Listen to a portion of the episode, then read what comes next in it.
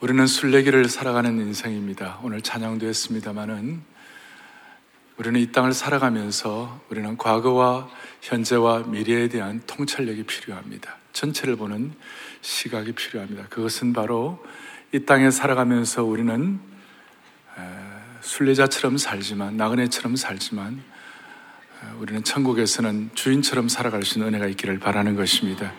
이 땅의 삶이 전부가 아닌 것이에요. 오늘 찬양을 저 아름다운 강 이후에 우리는 천국에 대한 소망이 있는 것입니다. 어, 지난 주일날 제 마음을 좀 이렇게 사로잡았던 헬린 아워인의 글이 있어서 그 글을 오늘 같이 공감대를 가지고 공유하고 말씀을 시작하겠습니다. 같이 보겠습니다. 같이 보죠. 주님, 인생이 너무 빨리 지나갑니다. 몇 년 전에 저를 완전히 압도했던 사건들이 지금은 거의 기억이 나지 않습니다. 몇 달 전만 해도 제 삶에서 너무나 중요한 것 같았던 갈등도 이제는 아무 쓸데가 없고 힘을 기울일 가치조차 없는 것이 되었습니다. 여러분 이 내용이 어떠세요? 예. 어, 몇달 전만 하더라도 우리에게 잠 못 이루게 했던 그런 내용들이 지금은 그냥 다 지나가는 거예요. 그래서 우리는 어떤 경우에도 이 땅에 있다가 사라질 일시적인 것만을 위해 인생을 살지 아니하고 영원한 것, 가장 가치 있는 것을 위하여 우리 인생에 집중되었으면 좋겠어요. 그러기 위하여 오늘 우리의 삶에 있는 수많은 담들을 뛰어넘어야 하는데 갈렙을 통하여 우리는 어, 담을 뛰어넘나이라는 제목으로 오늘 하나는 좀 정리하면 좋겠어요. 특별히 오늘 본문 15절 보니까 제 마음에 확 다가온 것이 있는데 그것이 뭐냐면 15절, 15절에 보니까 헤브론의 예드려본 기리앗 아르바라 아르바는 안악 사람 가운데서 가장 큰 사람이었더라. 아주 큰 사람들이 장악하는 그 어려운 어, 그런 장소라 할지라도 다 정리하고 15절 끝에 그리고 그 땅에 전쟁이 그쳤더라 그랬어요. 그러니까 우리 공동체나 개인의 삶을 압박하고 힘들게 하는 모든 종류의 전쟁을 하나님이 종식시켜 주시기를 원하는 것이에요. 다시 한번 모든 종류의 전쟁을 하나님이 여러분과 우리 모두의 삶 가운데서 다 종식시켜 주시기를 원합니다. 그리고 그래서 우리가 담을 뛰어넘어야 되는 것인데 담 뛰어넘기를 위하여 몇 가지 좀 제가 정리를 하겠습니다. 먼저 오늘 갈렙이라는 인물이 나옵니다. 저는 이 한 해 동안 여러분 다음 시제나 우리 시사지에 보면 올해의 인물이 나오는데요.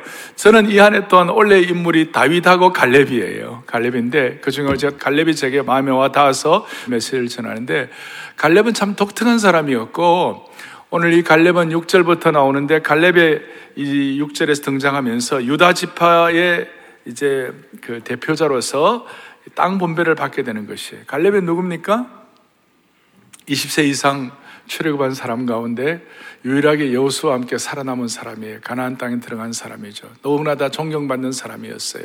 그러니까 사람들이 갈렙이 무슨 땅을 요구할까 굉장히 관심사였어요.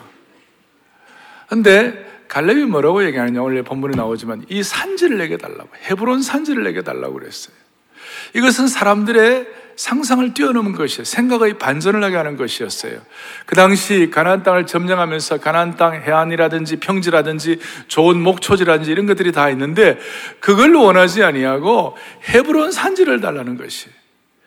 동시에 이 헤브론 산지는 아직까지도 완전히 점령되고 다 이렇게 장악한 것이 아니었어요. 그 산지를 또다시 또 전쟁을 해야 할 것이고 이런 것이었기 때문에 사람들의 입장에서는 갈렙 같은 사람이 평지, 좋은 목초지 다 달라 해도 누가 뭐라 할 사람이 없었어요. 그런데 산지를 달라고 그랬어요. 갈렙이 왜 그랬을까요? 갈렙의 마음속에 헤브론 산지는 지난 45년 동안 마음속에 둔 곳이었죠. 45년 동안 아, 나는 이 헤브론이 그 민수기 13장에 처음으로 어, 가나안에 가서 정탐을 하고 난 다음에 사람들에게 말할 때에 나는 저 헤브론 산지가 좋다. 다른 사람들은 다 팩트 보고하고 정보 보고하는데 갈렙하고 여수아는 믿음 보고를 하면서 나는 이 산지를 줬으면 좋겠다. 그런 마음의 소원을 가지고 산지를 달라고 그랬어요. 여호수아가 그걸 듣고 쿨하게 산지를 가지라고 그랬죠. 이 헤브론은 갈렙의 입장에서는 아브라함과 사라가 묻힌 곳이고 이삭과 야곱의 본거지였어요. 그러니까 자기 입장에서 볼 때 믿음의 하나의 어떤 증표라고 말할 수 있는 곳이 그것을 그것 힘들다 할지라도 나는 거기에 대해서 이렇게 회피하지 아니하고 나는 산지를 헤브론 믿음의 땅을 줬으면 좋겠다. 그렇게 된 이유는 갈렙은 지난 수십 년 동안 많은 믿음의 어떤 훈련이 있었어요. 홍해를 건너면서 광야길을 지나면서 요단강을 지나면서 수많은 경험들을 하고 자기도 모르게 믿음의 용량이 커졌기 때문에 남들이 볼 때는 저렇게 또 고생을 하면 되겠나라는 그런 상황 가운데서도 이 갈렙은 아니야. 나는 헤브론 산지야. 믿음의 용량을 가지고 이 헤브론을 요구하게 된 것이에요. 그러니까 당연한 권리를 거절하고 자신이 취할 수 있는 좋은 것을 거절하고 아니 포기하고 믿음 보고를 한 것이 한 것이었어요. 오늘 이 갈렙은 이런 의미에서 우리에게 거룩한 반전과 특별한 용기를 주는 사람이고 가슴을 뛰게 하는 사람이라고 말할 수 있어요. 오늘 이것이 왜 필요한가? 오늘날 많은 사람들의 마음이 분열되어 있어요. 지난주에 제가 택시를 좀 탔는데, 전에는 그 택시를 타면 사람들이 자기 나름대로 본 것을 얘기한대요. 근데 요새는 뭘 얘기하느냐면, 자기가 말하고 싶은 것만 본대요. 이해가 갑니까? 굉장히 철학적인 택시 기사예요. 상당히 수준이 높으신 분이었어요. 오늘 이 시대는 자기가 말하고 싶은, 것, 싶은 것만 보는 시대예요. 이런 시대에 우리는 세상 사람들과 좀 달라야 되는 것이 그리스도인들의 시각은 근본적으로 달라야 되는 것이 우리는 시간을 보는 눈이 달라야 되고 장소를 보는 눈이 달라야 되고 현상을 보는 눈이 달라야 되는 것이 우리는 세상적인 시각과는 근본적으로 다른 것이죠. 우리는 믿음이 뭡니까? 믿음은 보지 못하는 것들을 보는 것이 믿음이라는 것이에요. 그런 마음으로 우리가 오늘 몇 가지 담을 좀 뛰어넘는 시각을 갖도록 하겠습니다. 첫 번째는 6절에 보니까 갈렙에 대해서 이렇게 나와 있습니다. 갈렙은 그때 유다 자손이 길갈 중 나오는데 여호수아에게 나왔을 때 그니스 사람 여분네의 아들 갈렙이라고 그랬어요. 이건 뭐냐면 그니스 사람이란 것은 정통 히브리 사람이 아니었다 이 뜻이에요.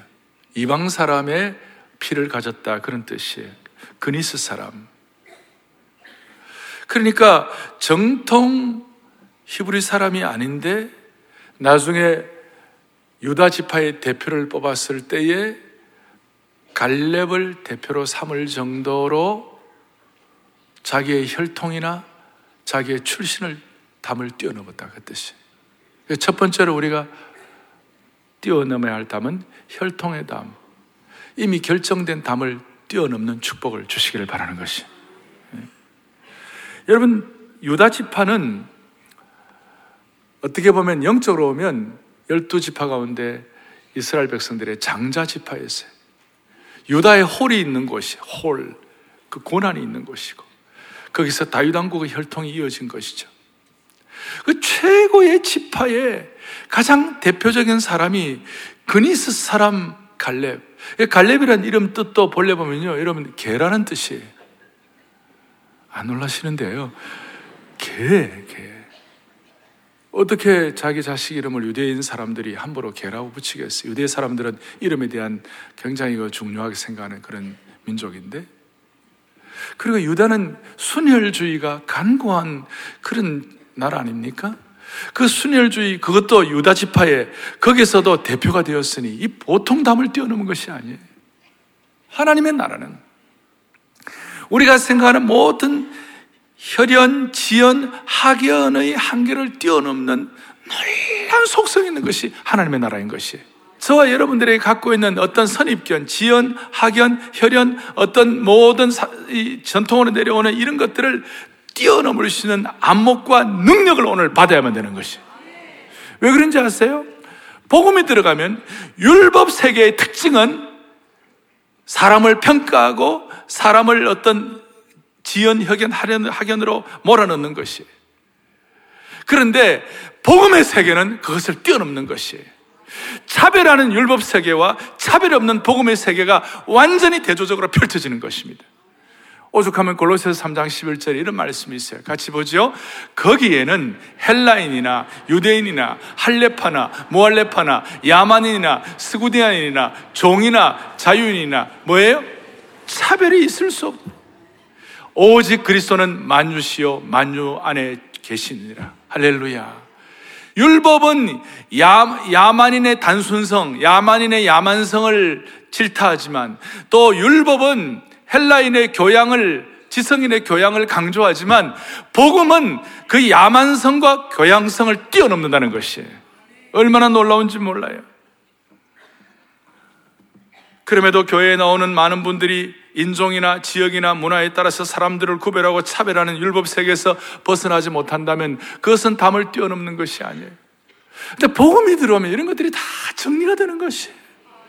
순수한 복음이 들어오면 어떤 일이 벌어지는지 압니까? 누가복음 13장 29절에 보니까 다 같이 읽겠습니다. 사람들이 동서남북으로부터 와서 하나님의 나라 잔치에 참여한다. 나는 너무 놀라워요. 오늘 이 하나주시의 본당에 있는 모든 분들은 많은 우리가 저희 저는 여러분들의 과거를 다 모르고 우리는 모두가 다 서로 지역 지방적으로도 또 우리 다른 데서 다 오신 분들이고 또 지성적으로도 다 배운 것이 다 다른지도 몰라요. 그런데 한 가지 아는 것이 있어요. 여러분들 모두는 동서남북으로부터 와가지고 하나님 나라의 복음의 만찬에 참여하는 분들이에요. 복음의 디너에 참여하는 분들이에요. 복음의 잔치에 참여하는 분들인 것이에요. 여기는 차별이 있을 수가 없는 것이에요. 우리의 마음속에 추호라도 어떤 차별하는 생각 이런 것들이 있으면 다 날려버려야 되는 것이에요. 저 요단강에 흐르는 물에 다 던져넣기를 바랍니다. 그래야 순전성이 회복되는 것이고 이 복음의 세계에 복음의 그 만찬에 초대되어 오는 복음의 만찬에 초대하는 이 놀라운 능력 그 복음의 잔치에 우리가 함께 참여하게 될 때 거기에 기쁨이 있고 거기에 능력이 나타나고 거기에 설레임이 회복되게 되는 것이에요.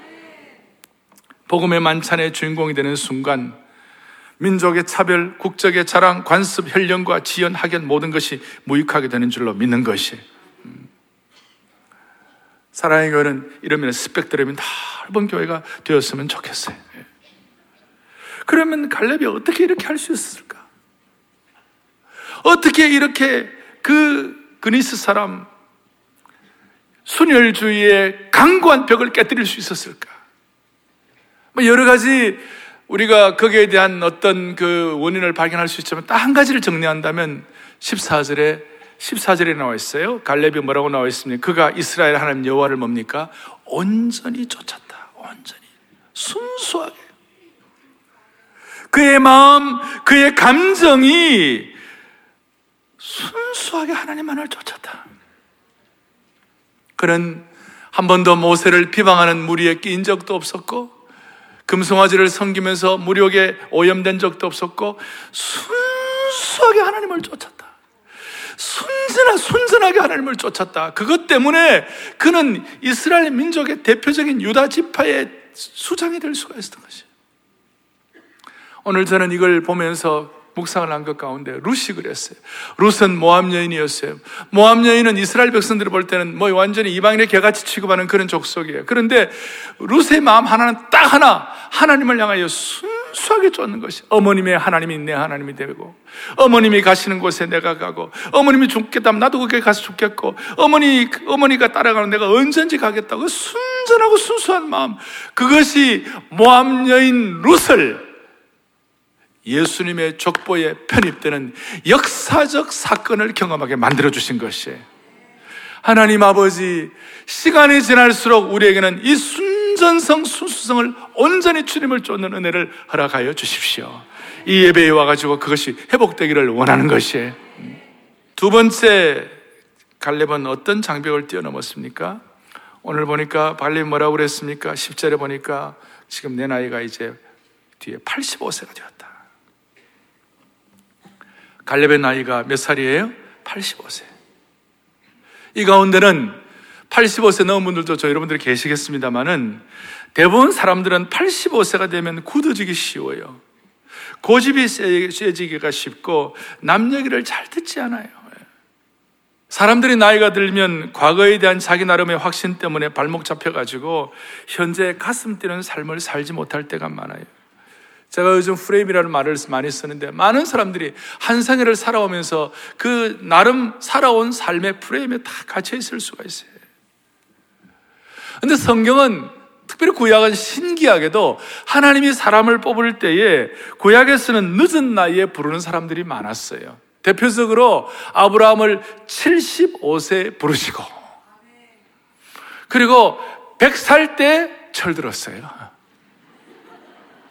100살 때 드디어 철들었어요. 오늘 암예배 때는 100살 때 철들었다 그러니까 아멘 그렇다. 그래서 제가 그랬어요. 100살까지 기다리지 말게 해줘 없었어 내가 그랬어요.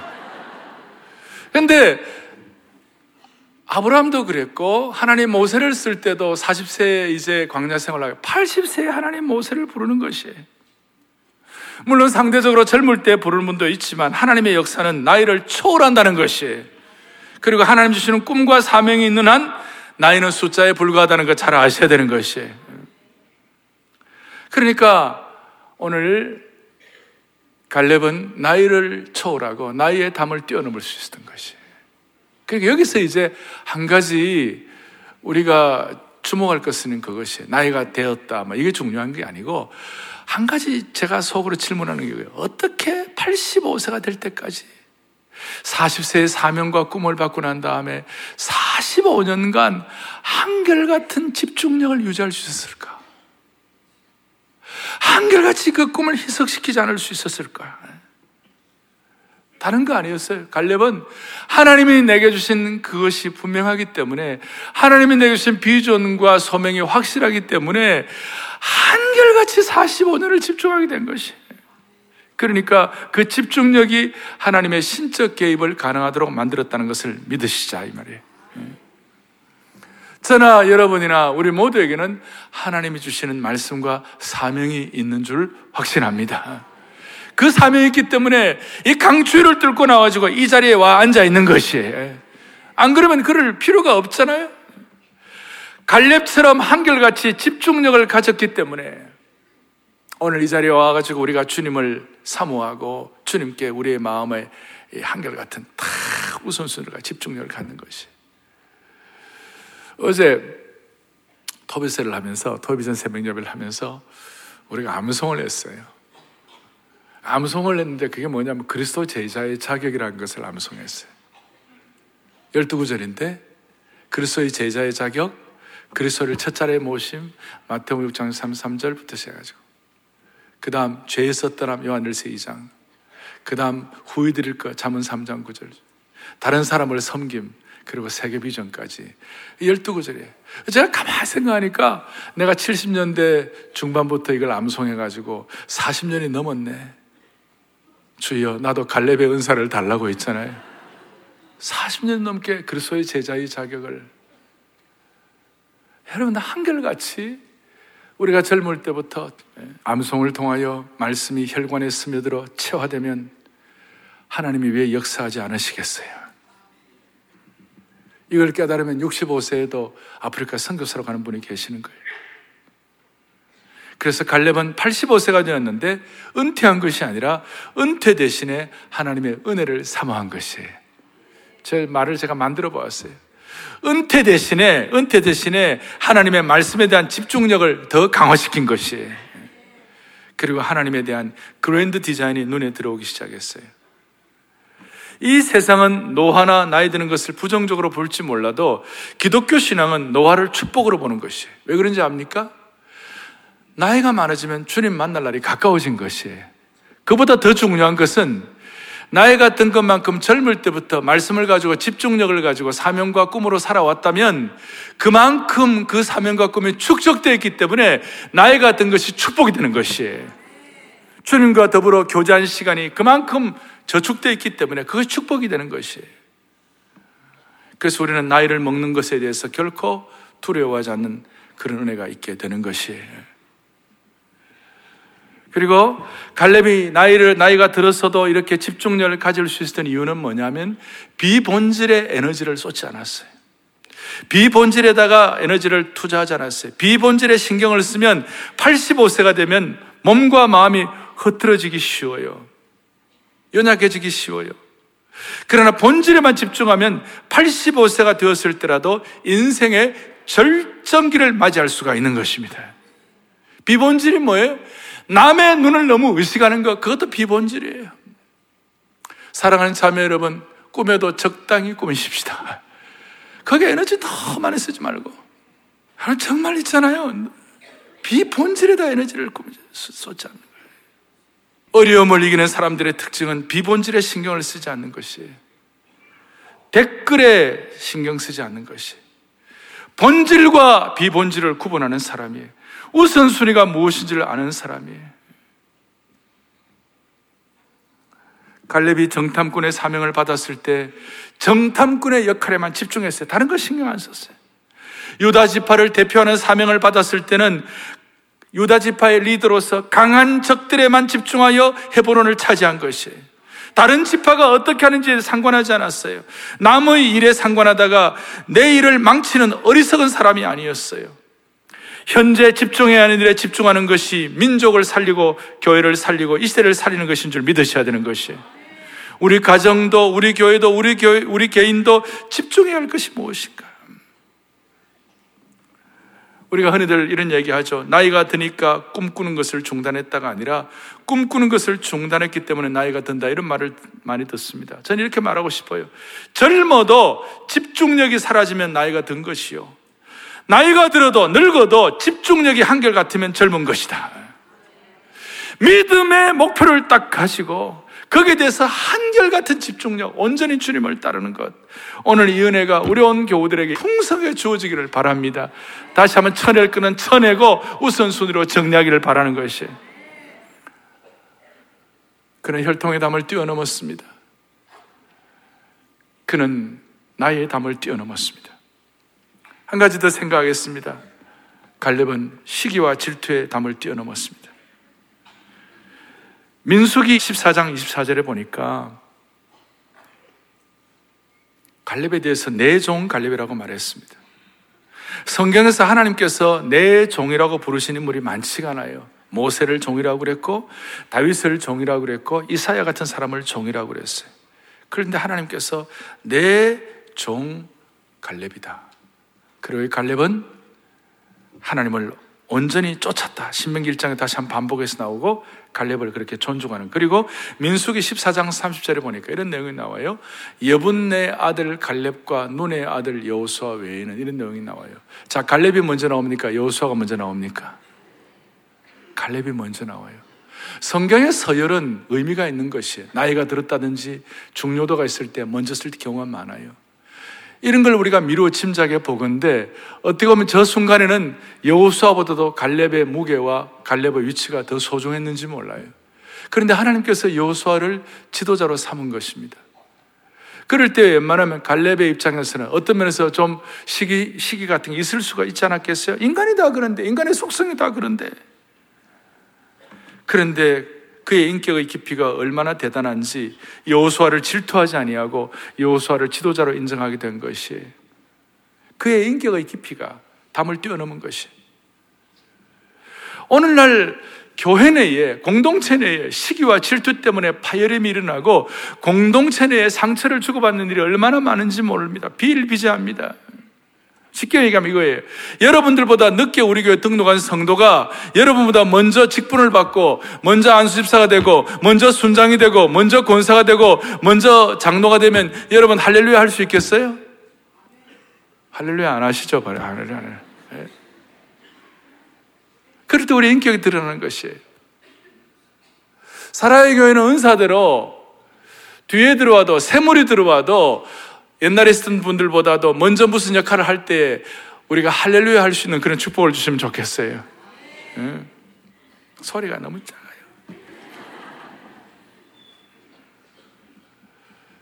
여러분, 창세기부터 인간의 가장 심성에 자리 잡고 있는 죄성은 뭐냐면 시기와 질투였어요.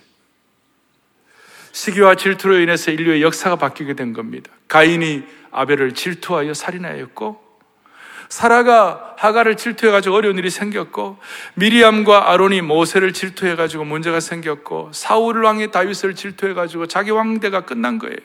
하만이 모르드게를 질투하였고 바벨론의 방백들이 다니엘을 질투하였고 무엇보다도 이스라엘의 종교 지도자들이 예수님을 십자가에 못 박도록 빌라도에게 시기와 질투로 넘겨줘 가지고 그렇게 그런 역사가 있는 거예요. 대한민국의 왕비 열전을 보십시오. 그 궁중암투를 보십시오. 장희빈의 시기 질투를 보십시오. 제가 이렇게 장, 장황하게 많이 말씀드린 이유가 뭐예요? 이 시기와 질투 때문에 이것이 결국은 결국은 자기에게 나중에 부메랑으로 돌아오는 걸 사람들이 모르고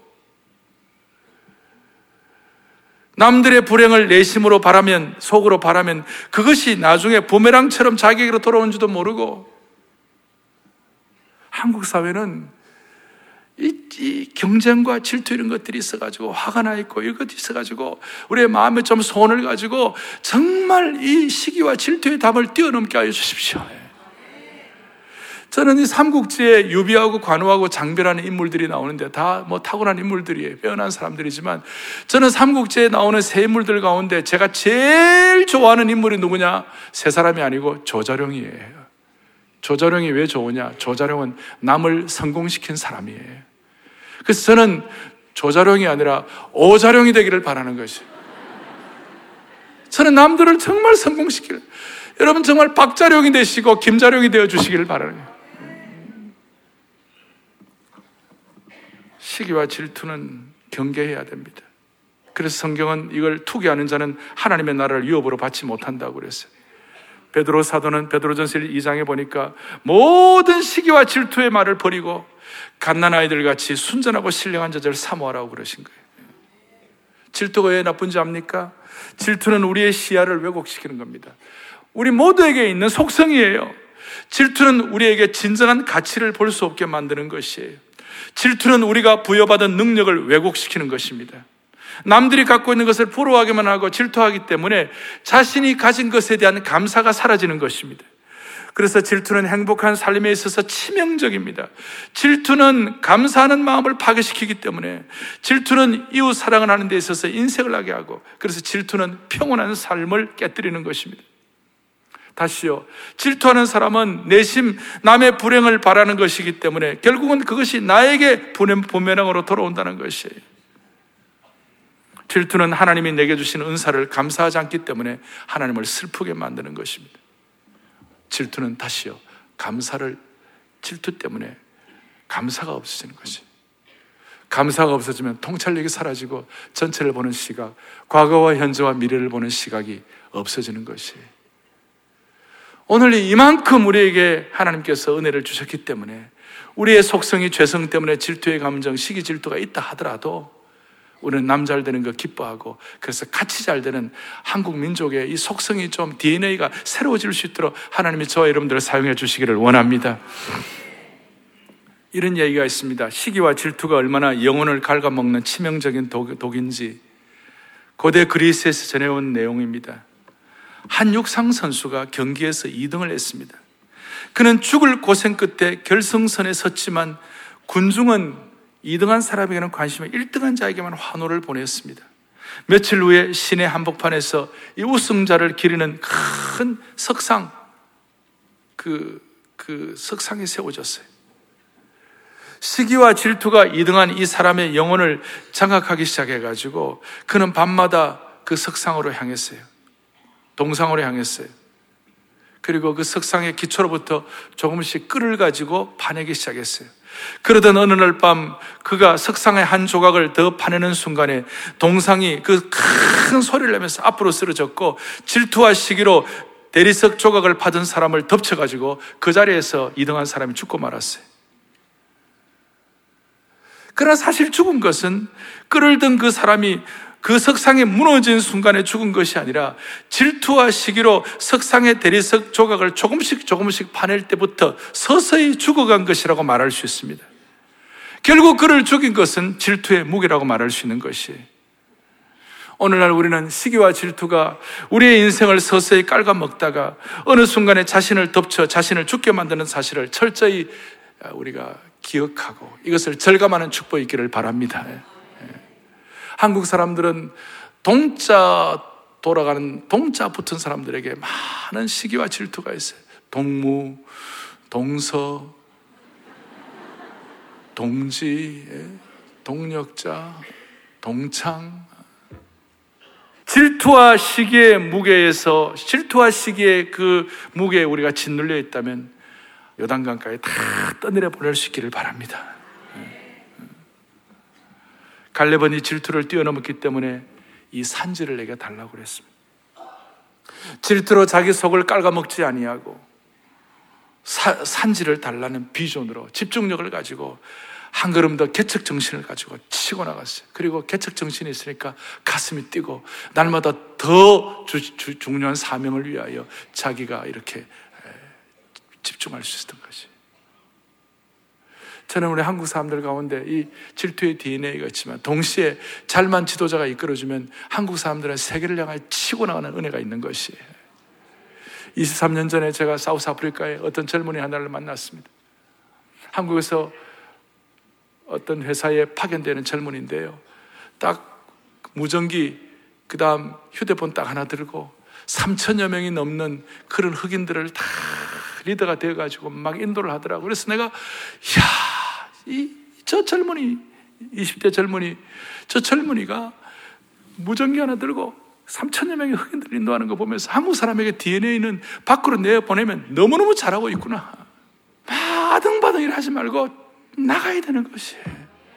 못 나가면 마음이라도 하나님 나라의 큰 사명과 꿈과 기도 제목을 가지고 나가야만 되는 것이에요. 안 그러면 이 담 밑에 짓눌려가지고 그래서 우리 모든 성도들은 조금 더 내 마음속에 있는 어떤 질투라 시기라 또 남들에 대해서 경쟁심 이런 것이 있다면 싹 날려버리고 대한민국의 DNA를 바꿀 수 있도록 축복해 주시기를 바라는 것이. 사랑의 교회도 40년이 되면서 여러 가지 전통과 습관이 알게 모르게 쌓였어요. 좋은 것은 보존해야 됩니다만은 덕이 되지 않는 것들은 과감하게 휴지통에 던져버려야 되는 것이에요. 사랑의 교회도 이 산지를 내게 달라고 치고 나가야 할 줄로 믿습니다. 여기에 덧붙여서 감동적인 거 하나가 있어요. 이것만으로도 담을 다 뛰어넘고 충분했는데 여호수아 21장 뒤에 보면 갈렙에게 좀 이렇게 무리한 요구를 한 게 있어요. 그것이 뭐냐면 레위 지파는 자기의 분깃이 없어요. 그런데 갈렙에게 보내 가지고 여호수아 21장 10절 11절 보니까 뭐라고 나와 있냐? 레위 자손 중 그핫 가족들에 속한 아론 자손이 첫째로 제비 뽑혔으므로 11절에 아낙의 아버지 아르바의 성읍 유다 산지 기럇 아르바 곧 헤브론 앞에 헤브론과 그 주위의 목초지를 그들에게 주었다 그랬어요. 죽도록 고생해가지고 헤브론을 자취했는데 그 레위 지파에게 주라는 것이에요. 이거 쉬운 일이 되겠습니까? 그런데 갈렙은 헤브론 그 주위를 땅을 하고 헤브론의 중요한 것들을 레위 지파에게 다 줘버렸어요. 요새는 다 줘버렸어요. 갈렙은 자기가 헤브론을 점령하고 당연히 거기서 살 권리가 있었는데 그 땅을 레위 자손에게 주라고 하시니까 갈렙은 말씀에 순종하여 헤브론과 그 주위의 목초지를 주게 주게 된 것이 갈렙의 놀라운 인격이 드러나는 것이 나눔이에요. 사랑의 교회는 생명 나눔, 은사 나눔, 사명 나눔, 사랑 나눔의 축복으로 갈렙처럼 한 단계 뛰어넘는 은혜를 받을 수 있으면 좋겠어요. 예, 예, 예, 여러분과 저에게 주신 우리가 주님 앞에 기도해야 할 산지가 무엇인지 갈렙을 통해 다시 한번 이 산지가 무엇인지 다시 한번 정리하고 갈렙처럼 루처럼 순전하여 복음의 영광을 위하여 쓰임 받는 주의 종들 되었으면 좋겠습니다. 이것이 오늘 우리에게 어떻게 와 닿아야 할 것인가? 어떻게 우리가 좀 소원하고 기도를 해야 할 것인가? 제가 기도가 묵상하다가 아 갈렙은 BC 1500년 전쯤 사람인데 1세기 1500년쯤 지나가지고 그 1세기의 시대의 암흑을 밝힌 갈렙과 루카 같은 역할을 하는 사람 누군가 묵상하다가 딱 떠오른 인물이 있었어요. 브리스길라와 아굴라였어요. 아굴라는 1세기의 갈렙 같은 역할을 했구나. 그냥 제가 드리는 말씀이 아니라 로마서 16장 4절을 다 같이 보겠습니다. 함께 보죠. 그들은 내 목숨을 위하여 자기들의 목까지도 내어 놓았나니 나뿐 아니라 이방인의 모든 교회도 그들에게 감사하느니라. 아멘. 브리스길라와 아굴라는 하나님의 나라를 위하여 복음의 영광을 위하여 하나님의 사람들을 위하여 목숨까지 내어놓았다. 어떻게 보면 참으로 순수하고 온전하게 하나님을 따랐다. 그것 때문에 1세기의 교회가 힘을 얻게 되고 바울 사도가 다시 능력을 갖고 주님의 일을 감당할 수가 있었던 것이에요. 제가 보니까 아굴라라는 이름의 뜻은 독수리예요. 독수리처럼 순발력 있고 비상하는 사람이에요. 브리스길라는 이름을 보니까 전통을 잘 지키는 영적인 저력이 있다는 뜻이에요. 우리가 오늘 부부간에 서로 쳐다보면서 여보, 남편은 아내에게 나는 아굴라처럼 나는 저력을 나는 순발력을 가지고 비상할 테니까 당신은 저력을 가지고 영적인 저력을 가지고 우리 가정을 지켜주세요. 또 아내 브리스길라는 남편 아굴라에게 하는 것처럼 남편은 아내는 남편에게 여보 나는 영적인 저력을 가지고 순전하게 루처럼 갈렙처럼 집중해서 온전히 하나님을 쫓을 것이니 당신은 아굴라처럼 독수리처럼 순발력 있게 하나님을 향하여 비상하여 주시기 바랍니다. 이렇게 서로를 위하여 기도할 때, 서로를 위하여 소원하고 마음 소원 가질 때, 하나님은 우리 앞에 있는 수많은 담들을 뛰어넘게 하시고, 사랑의 교회와 우리 개인에게 허락하시는 수많은 산지들을 하나님이 허락해 주시리라고 믿습니다. 우리 하나님 앞에 이런 마음의 손을 가지고 두 손을 다 펼치고 이 산지를 내게 주소서 주님 앞에 오늘 모든 한 해의 모든 어려운 것들은 다 전부 다 전부 다 요단 강물에 다 보내버리게 하시고 이 산지를 내게 달라고 그런 마음의 소원을 하면서 마무리를 하겠습니다. 10편 18편 29절 한 절만 같이 우리 또박또박 같이 한번 29절 29절만 같이 하겠습니다. 내가 주를 의뢰하고 적군을 향해 달리며 내 하나님을 의지하고 담을 뛰어넘나이다. 아멘. 내 하나님을 의지하고 담을 뛰어넘도록 하나님 불쌍히 여겨 주시옵소서. 우리 교회 성도들 모두가 다 이런 마음 가지고 갈렙처럼 루처럼 브리스길라처럼 아굴라처럼 하나님 앞에 쓰임 받기를 바랍니다. 손을 다 펼치시고 이 산지를 내게 주소서. 이 산지를 내게 그날에 그날에 주께서 말씀하신 이제 내가 주님의 이름으로 그 땅을 취하리니 이 산지를 이 산지를 내게 주소서. 그날에 주께서 말씀 믿음으로 고백하는 것 이제 내가 주님의 이름으로 그 땅을 취하리니 기도하시겠습니다. 하나님 아버지, 오늘 이 말씀이 우리의 영혼의 피가 되고 살이 되게 하여 주시옵소서. 말씀을 통하여 우리의 혈연의 장벽, 나이의 담, 시기심의 장벽들을 다 뛰어넘게 하여 주시옵시고 갈렙처럼 온전히 주님만을 따르게 하여 주시기를 소망합니다. 우리 앞에 많은 한계가 있다 할지라도 청년 시절부터 40년, 50년을 온전히 주님을 따르고 집중해 따르면 갈렙처럼 노년의 복을 받을 줄로 확신합니다. 우리 온 성도들 21세기의 갈렙의 축복을 받게 하시고 브리스길라와 아굴라와 같이 한결같은 주님의 사람으로 무장되어 시대의 산지를 얻고 이 시대의 모든 난관을 돌파하게 하옵소서. 우리 주 예수 그리스도를 받들어 간절히 기도 올리옵나이다. 아멘.